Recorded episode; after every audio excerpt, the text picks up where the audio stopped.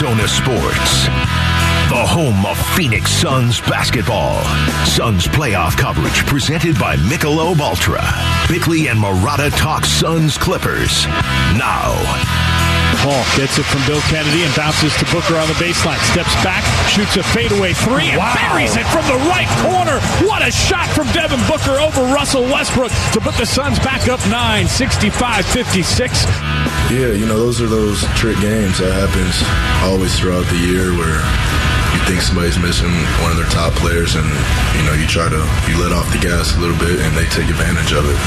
And you give credit to those guys. They, they played their asses off tonight, you know, but, you know, I think the whole team was prepared for that and figured they would. So, you know, we, we didn't take a step back. That's Devin Booker after the uh, game. You heard John Bloom, Tim Kempton on the call. Three of his 45 points in a game where, again, the Suns needed every bit of Devin Booker's heroic performance to put away the LA Clippers. And mm-hmm. let's start there. When, when, when Kellan Olson, who's watched a lot of basketball and seen pretty much everything Devin Booker's done in the NBA, says, I don't recognize this guy right now, that's got to make you feel good because the Suns are still very clearly working things out from a chemistry uh, standpoint with, with Kevin Durant and, you know, counting on players that maybe they weren't supposed to be counting on at this point of the season. But Yeah, man, Devin yeah. Booker is the ultimate security blanket yeah. right now. Yeah, listen, and there were. T- I shudder to think what last night might have looked like had he not done what he did. There were times when it seemed like he was the only guy with any real energy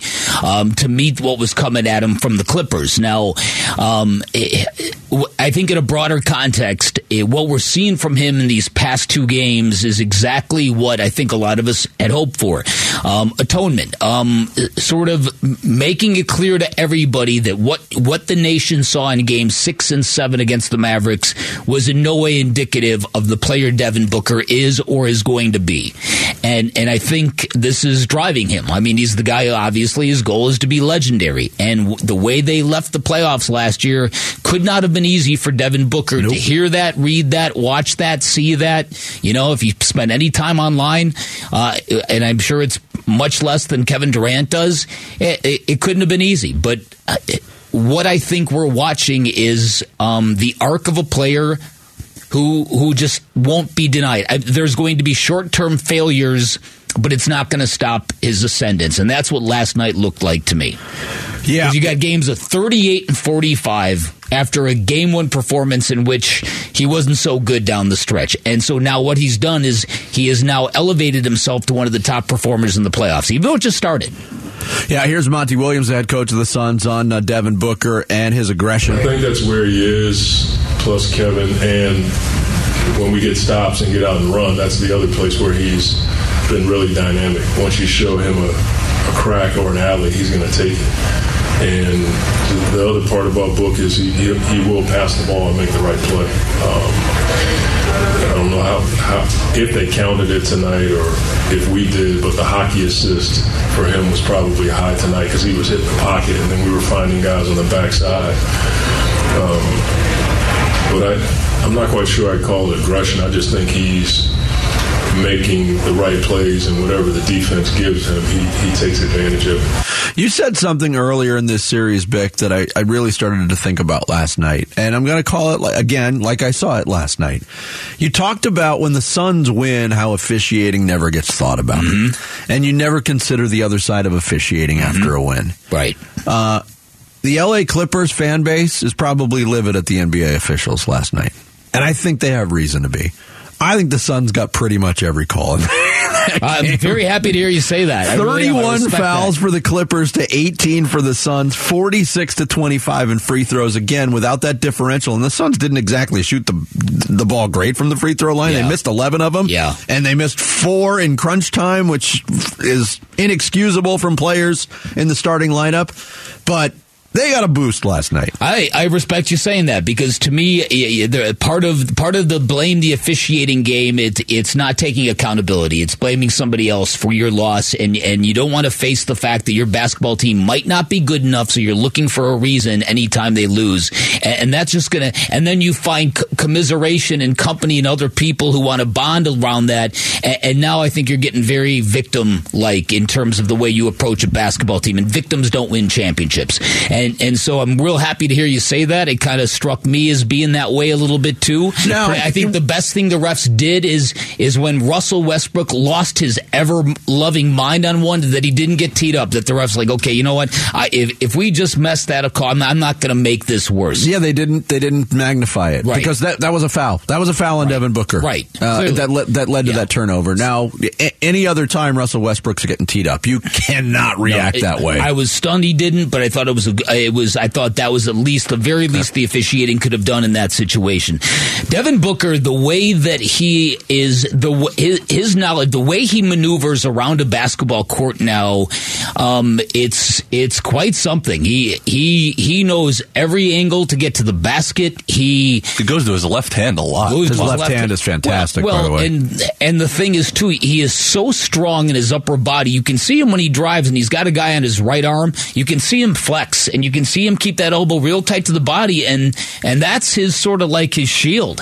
And he he's deceptively strong, deceptively strong. This will be a theme for the rest of the show, obviously, but is it more encouraging that Booker is consistently now taking that next step, or is it discouraging that he's doing that and the Suns need every single point from it against a team that's missing its two stars? Uh, it's more encouraging. Again, what Vic said earlier is is kind of like the bottom line to all of this. Nothing is easy in the playoffs. No.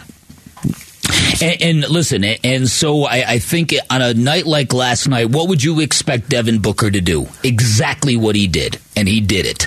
And and he didn't have a ton of help. I mean, uh, KD was good. Quiet 28 though DA from was KD. terrible. Chris Paul, mm. Eh, eh, Torrey Craig, fantastic.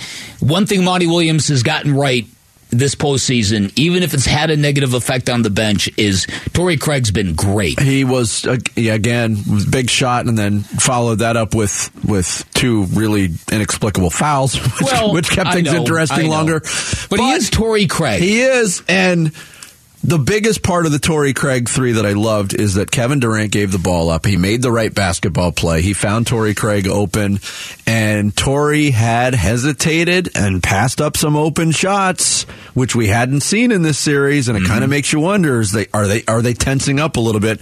But he hit the biggest one. He's ten for sixteen from three point range in this series. Amazing. He's had three consecutive double digit scoring games in the playoffs for a guy that wasn't even supposed to be part of the starting lineup. Did he have three consecutive double digit scoring games the entire season? I'd, I'd have I to look say it up. probably He's- not. He's yeah. I mean, I mean, this is a guy where he was playing basketball in Australia at one point in time. Yeah. So uh, you've got to you've got to recognize that. But but Devin Booker was on just a different level last night, and I couldn't help but think, what does the rest of the nation think now when they're seeing him play like this? Because he, he believe me, he has had his share of detractors.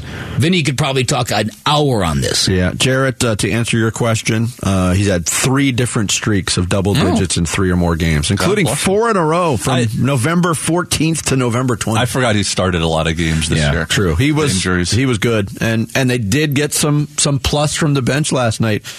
Bismack Biyombo, a plus 18 in 11 minutes. Oh, how by about far the best number of the, the- night. how about the Hackabiz?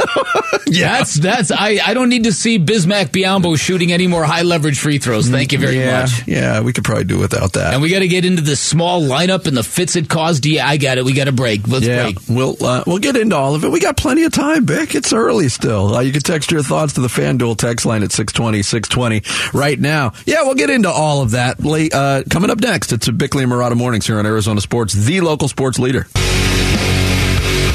Arizona Sports. The home of Phoenix Suns basketball. Suns playoff coverage presented by Michelob Ultra. Bickley and Marotta talk Suns Clippers. Now, the culture, the guys, the uh, things that are implemented, the rules, how we play the game. It's important. So next man up mentality is big, you know, for our group. And uh, tonight was tonight guys played well. Uh, just unfortunately didn't uh, come out with the win. When they go small, you have to take advantage of it. I mean, when they have smaller guys out there and the shot goes up, um, Da got some, Torrey got a big one. Um, I think that's the advantage for us is to attack the paint, attack the basket, but also crash. If we can get extra possessions that way, we'll take it.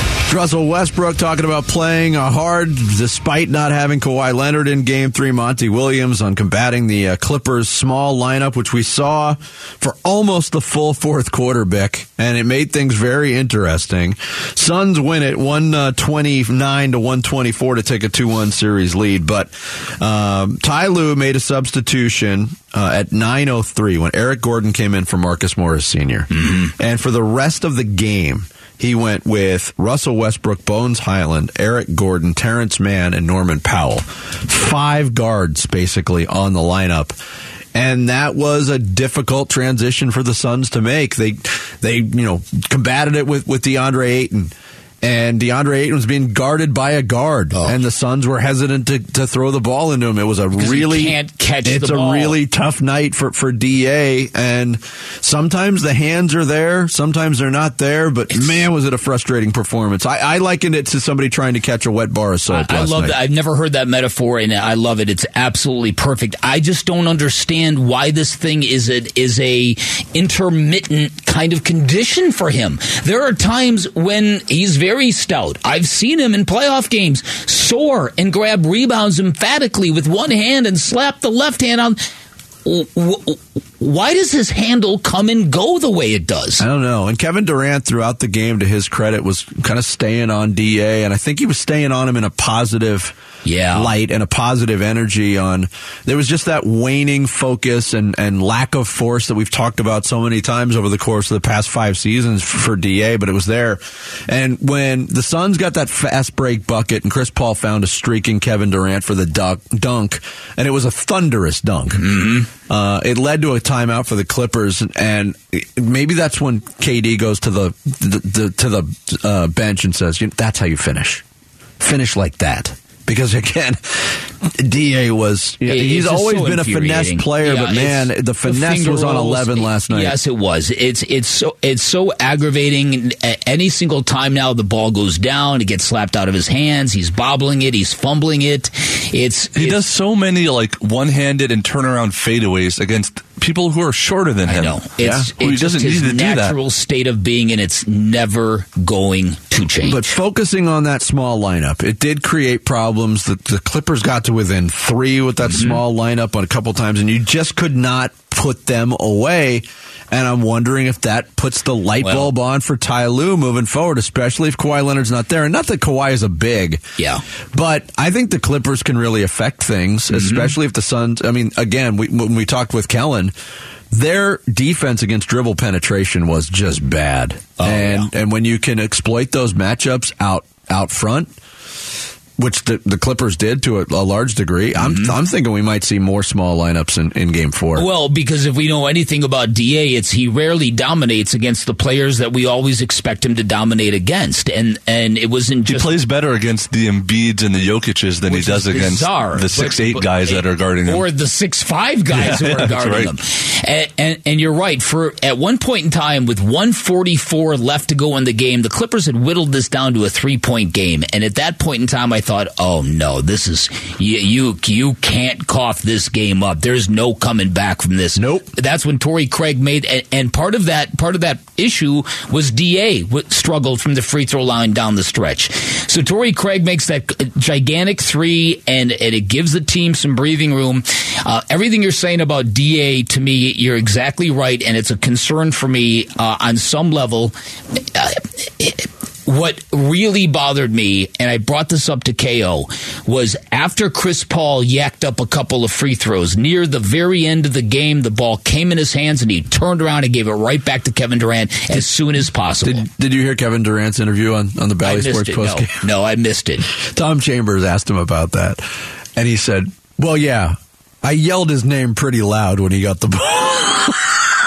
Now, And he kind of said it with a smile. But you're right. I oh, mean, Oh, Chris Paul looked like man. he wanted no part of that. He- he didn't. And and Tom had brought up in the question to KD, like that is Chris Paul territory. When you're trying to ice a game, he's not giving that ball up because he's such a good free throw shooter. and a ball handler. And for him to give it up, it, this was the first time when I thought this might be an issue. He is not. He is in a shaky mindset. You can see it. He- he is supposed to be shooting some of these open threes, and he's not.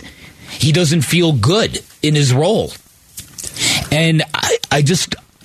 I'm telling you, when you get when if and when the Suns advance, and I fully expect them to, there might have to be something dramatic done about this in terms of his role in all of this. And and, and we and hopefully, Cam Payne is back by then. yes. Maybe that makes things easier. I, I hope. I, I really hope that Chris Paul can turn the corner here. For him to give up that basketball in that situation is a big red flag to me. Well, I think the similarity, and you can lump the, the, these two guys together, especially since they both missed crucial free throws, two crucial free throws on one trip to the line, but at very different points of their respective careers, there is a similarity between Chris Paul and DA.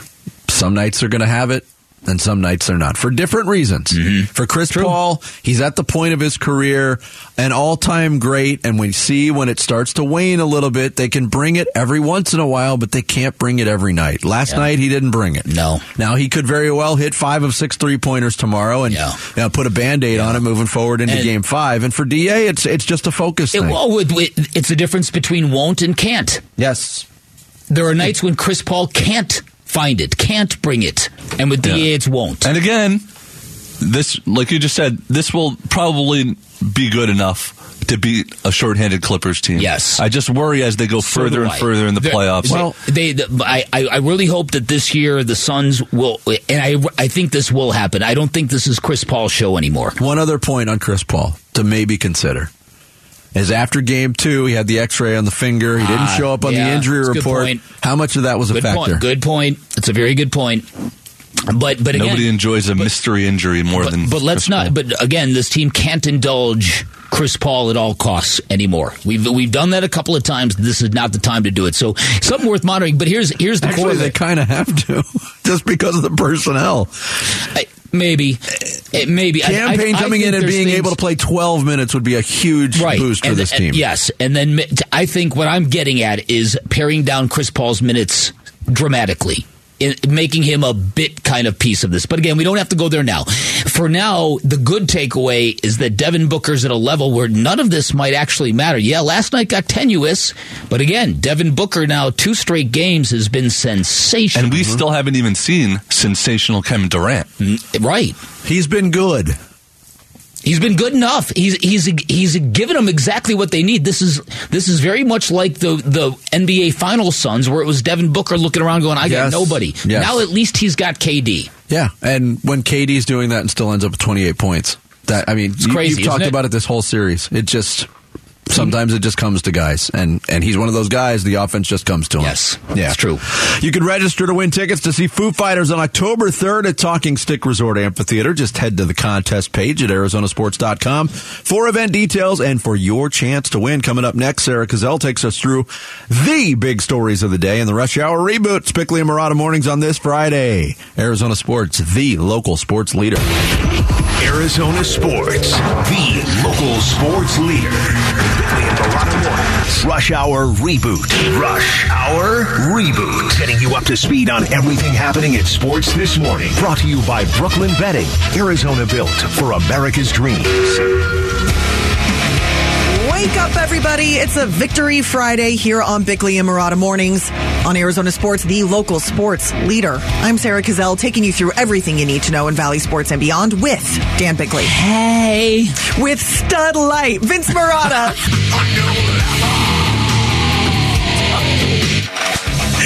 I, I gotta give credit to that uh, nickname. I, I like it. It's so good. Who I tweeted? like. I forgot to look up who tweeted tweeted us that yesterday. Uh, that's a credit to, to Mark who suggested a new level by Pantera as the song of the day. We don't have a song of the day today, Mark, so I thought I would Oh, just okay. steal it for the Dropped it in. There we go. And Jarrett Carlin. He hit me in the bleep. He hit me in the bleep. We do have Yeah, to. we've seen a, a little bit. We have to address that because Gilbert Arenas and James Harden did not overlap in college. Oh yes. Your anecdote at the start of the show, I was I was racking my brain for how that would have all happened. right, all right, all right. I'm sorry. I've, I must have conflated memories then. So that, the Gilbert Arenas thing is is accurate. Okay. It was, It was just somebody, somebody else that that hit him in the the bleed. Yes, Yeah. because I remember sitting there. He was right in front of me chanting that. I'm I'm sorry about that. I, I That's all right. conflated that. And the that would be like the 2000, 2001. Yeah. Who was playing for ASU back then? I don't know. I'd have to Uh, look. Mike Diagu. All right. Oh yeah. Yeah. Curtis Millage. After that hit, Gilbert Arenas went, Kyle Dodd. Arenas went from uh, agent zero to agent minus two. After that. That's right, he did. All right, sorry about that. No, that's that's all right. All right, the Suns beat the Clippers last night, 129-124. They now have the 2-1 series lead in Los Angeles. And yesterday afternoon around 12:45, we all I think were looking at our phones in disbelief when we saw Ohm Youngmisuk and then uh, Adrian Wojnarowski reporting that Kawhi Leonard would be missing this game. Uh, Woj reported that he hurt his knee in game 1 but then played t- through game 2. With that absence, uh, at least on social media, I was seeing everyone saying, okay, game three is a lock for the Suns. They're just going to run past him. That wasn't the case. It was only a five point win, and that was with a 45 point performance from Devin Booker. After the win, Booker said the Suns did not ease up at all with Kawhi Leonard out. Yeah, you know, those are those trick games that happens always throughout the year where you think somebody's missing one of their top players and, you know, you try to, you let off the gas a little bit and they take advantage of it. And, and give credit to those guys. They, they played their asses off tonight, and, you know, but, you know, I think the whole team was prepared for that and figured they would. So, you know, we, we didn't take a step back. All right, so if it wasn't the Suns stepping back or easing up, why didn't they win by a bigger margin? Be it things that the Suns weren't doing well or things that the Clippers were doing well? Uh, well, I, I don't think collectively everybody in the Suns didn't take a step back. I think I think that's uh, misstated by Devin Booker. I think um, I just I think this is what happens in the NBA, and, and as Vinny pointed out, this Clippers team's had a lot of experience playing out without their stars.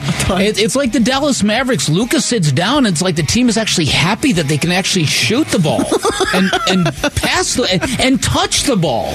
Sometimes you get that. It, uh, what it shouldn't have been as close as it was, but the game still kind of felt like um, a, a, really good team against a, a, really wounded team. So to me, yeah, yeah it, it, it, really wasn't all that surprising. No, I think I think Bick is on the money with what Devin Booker said, and he certainly did not take a step back. He was he was just ridiculous last yeah. night. But I also think there's that subconscious easing out. Ah, Kawhi's not going to play. You probably don't even think about it, but it just clicks in in the subconscious, and I think that happened last night. And you cannot go that far into the conversation without just tipping your cap to the Clippers. That team plays incredibly hard. Yeah, except, except for Nick Batum. except for Nicolas Batum. Not you. Yeah, that's funny. Uh, let's get to the Arizona Cardinals. It was a busy night in Valley Sports, y'all.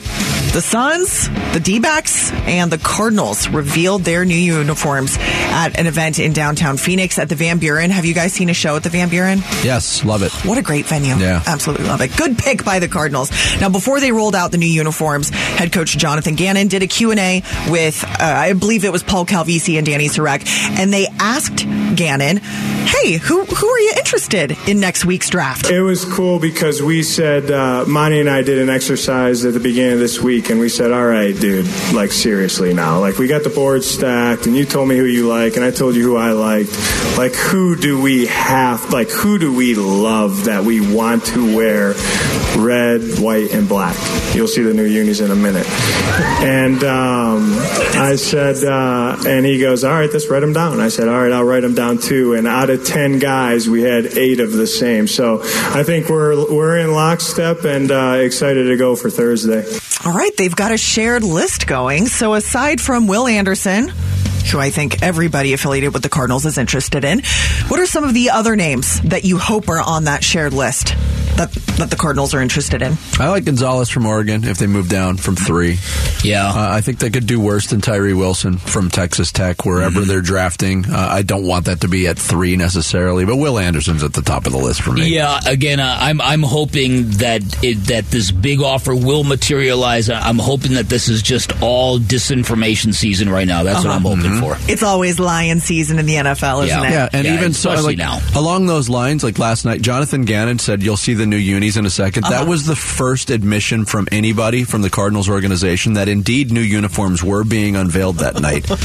they wouldn't even admit that You're much. so right. Yeah. That is not how they promoted the, The event. Cardinals social Yes. media actually teased this new soccer lease is going to be, you know, lit or whatever. Oh. It's, like they wouldn't even admit that they're getting They did new a uniforms. 30 minute interview with Gannon. Yeah. Just a regular sit down interview before they even got to the uniforms. All right, let's get to the Diamondbacks. During yesterday's show, the news broke that the D backs had DFA'd Madison Bumgarner after his fourth start of the season, a rough one in St. Louis. GM Mike Hazen spoke to reporters yesterday afternoon, and he shared that they told Bumgarner that they would be releasing him after his Wednesday start in St. Louis. When did you guys let him know? Last night. How did that conversation? I'm not going to go into that conversation. It was very respectful, um, and there were a few of us in the room, and you know, I did most of the talking, which is typical in those situations. But I'm not going to go into the conversation. He also said the D backs, uh, showing some promise this year, coming up this year, played right into the decision to part ways with Bumgarner. You know, I've thought about that word urgency over the last 48 hours. Um, and yes, I think that I ask our players and staff to have urgency around how we're going to play and attack. And so I have to do the same thing. I can't be a hypocrite and ask for that and not do it in my job. And so that was part of the reason we, we made a decision. All right, guys, how do you sum up the Madison Bumgarner era here in Arizona? Very disappointing. Debacle. That's a good word. Uh, can I do a sound effect for it? Please. What a waste. Get out the back. Shut the bleep up, you bleep. I guess it's back to rodeo for me here. Get back in the box. hell do you think you are? It was, uh, That's good, Chad. Pretty solid. It, su- it sucks that it didn't work out though, because he would have been. He could have been. He could have been something. He had such yes. an, an aura about him that it would have been really cool to have him in his prime here. Oh, in man, saw yes. in, in a way up I close agree. and personal with all those years in San Francisco and what he was able to do to the D backs. And I remember having mixed feelings at the time, and you're like, yeah, I get it. Five years, $85 million. At least it's not 205 million. How bad could it be? Well, we got our answer. Yeah. Yeah. Not quite four years into it. No. Two things before we go, guys. Frank G DM'd and said it was Eddie House. That's exactly Gilbert what it was. Arenas. I, I Oh, actually should've known. Yeah, no. Listen, I, I was gonna, I was gonna tell you guys at the end of this segment. Next time we talk to E House to see if, because that's who it was. Yeah. Because when Arizona played ASU back in the day, Gilbert Arenas always locked up Eddie House. Yes.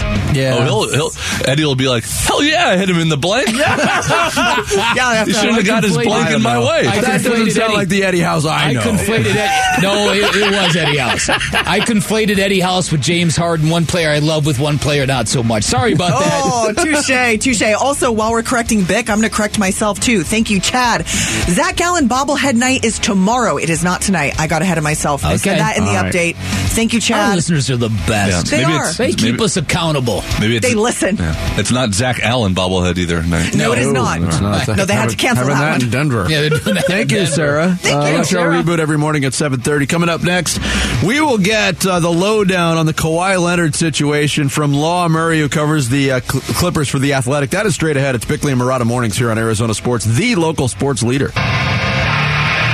Arizona Sports, the home of Phoenix Suns basketball. Suns playoff coverage presented by Michelob Ultra. Bickley and Marotta talk Suns Clippers.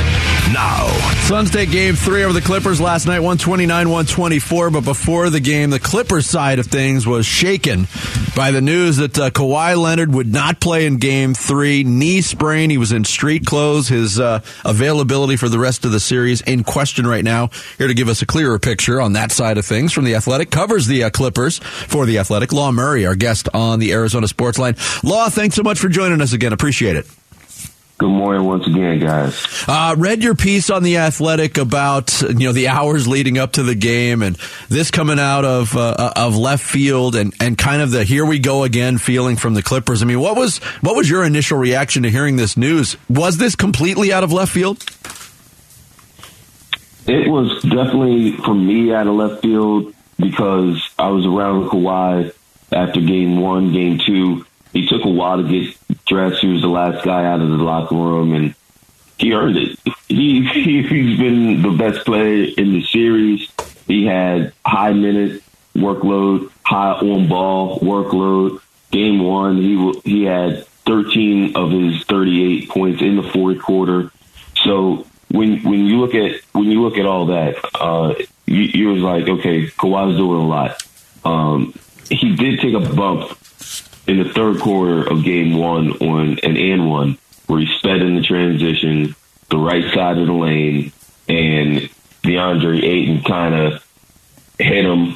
He has to land and use his right leg to kind of steady himself and get the ball up on on, on the goal. He scores. Uh, it reminded me of when Joe Ingles hit him uh, two years ago, uh-huh. and that was the play that Kawhi suffered his partially torn ACL that he wound up needing to get surgically repaired. So it's not as serious as that. That's what we're being told. The fact that Kawhi was at the game last night and not up in a luxury suite somewhere is a good sign because when he was in that luxury suite, people were like, why isn't he around the team? And the reality was he wasn't around the team because he was hurt, because the mobility of his knee restricted him from being around on the baseline area. So um, that's a positive that it's not as serious. But because of that, you're wondering, well, what the heck would knock Kawhi out of the playoff game? And it was exactly that. That was that was difficult to see, difficult to accept that once again uh, Kawhi would not be available. It, I'm sure it hit the team like a sack of bricks. And it's and the fan base too. However, it's defined in LA, and I know a lot of people make fun of the Clippers fan base and, and the status. This this has to be very very difficult to to to have these two magnificent players who just are not available. This was last night was a full capacity crowd and what I wrote this morning, Kawhi Leonard has never been able to play in a playoff game in Los Angeles with a full capacity crowd. Like the first year, it was a bubble. The second year, Tyronn Lue's first year as head coach, when they made that run, the game that I referred to where Kawhi tore his ACL, I think that crowd had about 8,000 people. That was the last of the restricted limited capacity crowds where we are still in the stage of the pandemic where you couldn't have everybody in the arena just yet. Uh, that was lifted for the first game that Kawhi wound up missing out of the four home games the Clippers had left that postseason. Last year, Kawhi missed the whole year. And now you have game three, the first, the, the, the venue change game. And it's not even like you knew the morning of. It's not like you yeah. knew the night before when the injury report came out. Like it was a midday update. Oh, sorry guys, four hours before the game, no Kawhi, or, four hours before uh, the coaches speak to address what's happening. Um, and it's tough. Like you get in that arena and you see all those those you see it lit up. Like I I, I was in the arena for Phoenix's games one and two, and you know all those shirts and and just everybody milling around downtown uh, anticipating meaningful basketball, right? Um, and not just who your home team is, but who the opponent is. I mean, fans go to these games not just for the team that they're rooting for, but to see who they got to beat. And it's it's it's like going to a party and uh, the person you're going to the party for isn't there. That's a good way to put it. Yeah, Law Murray from The Athletic, our guest here on the Arizona Sports Line. You used the phrase, it must have hit the team like a ton of bricks, yet the Clippers came out and they didn't act that way. They didn't perform that way. That team plays really, really hard. And I think there's a lot of things they can take away from, from that game, Law, uh, moving forward, even if Kawhi Leonard doesn't play. Uh, namely, going small for most of the fourth quarter. That created a lot of issues for the Suns. What else do you think the Clippers can take as a positive from, from that performance, even if Kawhi can't go as Saturday or beyond? Well, Norman Powell broke out of a shooting slump, but Norman, to me, was already playing well. Uh, even though he had missed 18 out of 23s in April prior to Thursday night's game, Norm was doing a great job getting to the rim, doing a great job getting to his spots, getting to the free throw line. But putting him in a starter role, that was the best game Norm's ever played as a Clipper, and really the best game Norm's ever played ever since leaving the leaving the Raptors. And that was the the way that he shot the ball. In addition to doing all the other things he already does, that's how you get 42 points. Uh, Russell Westbrook uh, again, this dude was with the Lakers, and the Lakers, you know, compounded a, a, a roster that didn't fit him with all the other things going on. You know, we're not going to get too deep into that right now, but people act like this dude couldn't play still, and both times that Kawhi Leonard and Paul George were not available and Russell Westbrook has been available, Russell Westbrook has dropped 30 points in the game. Mm-hmm. Um, the fact that he was able to do it in a playoff game suggests that this this guy can still play at a high level. I mean, at an MVP level, no, he's a 15 year, six three small guard, but he can still hoop. And those two guys being able to still find buckets when the Suns knew that someone had to score, that was probably uh, the most encouraging part for the Clippers. It's not their offense that they need to figure out. Um, they can score. Tyronn Lue is an outstanding head coach in terms of putting guys in position to succeed. Now they have to figure out how to defend without fouling, how to take care of the basketball. Because when you lose a game by five points, uh, and you look at the possession battle and see that the Suns spanked you with 14 extra possessions, uh, five from turnovers, and um, you know the offensive rebounds, nine from offensive rebounds. You know that, right, you're going to go small. You're going to probably lose the rebound battle, but you can't lose the turnover battle too. And so uh, we're we're going to see first thing Saturday uh, if those things can carry over. Uh, there's there's definitely some things to to uh, feel encouraged about, but you gotta you have to carry that over at the same time. We talk about a le- legacy a lot with basketball players, almost ad nauseum. But Devin Booker lost a game seven at home um, and was blown out in the process, almost embarrassed in it all. And and NBA players who want to be stars, they have to wear that. And it looks like Devin Booker's taking some steps to atone for that. Last couple of games, from an outside opinion, uh, what do you see from Phoenix's superstar? Devin's playing the best basketball of his career right now um, Kevin Durant coming to the Suns has unlocked a version of Devin Booker that certainly in the playoffs we've never seen before. And even I saw it even when Kevin was playing those eight regular season games. Uh, it's funny, like eight regular season games, it's the same number of seeding games that teams got in the bubble. And you remember, Book got in the bubble and and went off. The Suns were that's that was the signs that the Suns were turning it around, right? But I mean, Devin Booker has made ten field goals now in consecutive games, and it was a run that Devin Booker went on when KD started playing again.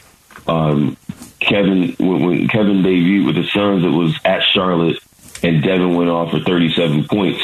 Devin hadn't scored that many points since his 58 point game in December against the Pelicans. Um, and so the way that Devin has played with Kevin Durant makes it, he's the, he's the guy. I've seen Kevin play sloppy basketball in this series. He got off to a terrible start in game one. He had six turnovers in game three. Uh, I've, I've seen Chris play sloppy basketball in this series, not with turnovers, but with his shot selection. Chris definitely got tired at the end of the game three last night, but Devin kept scoring points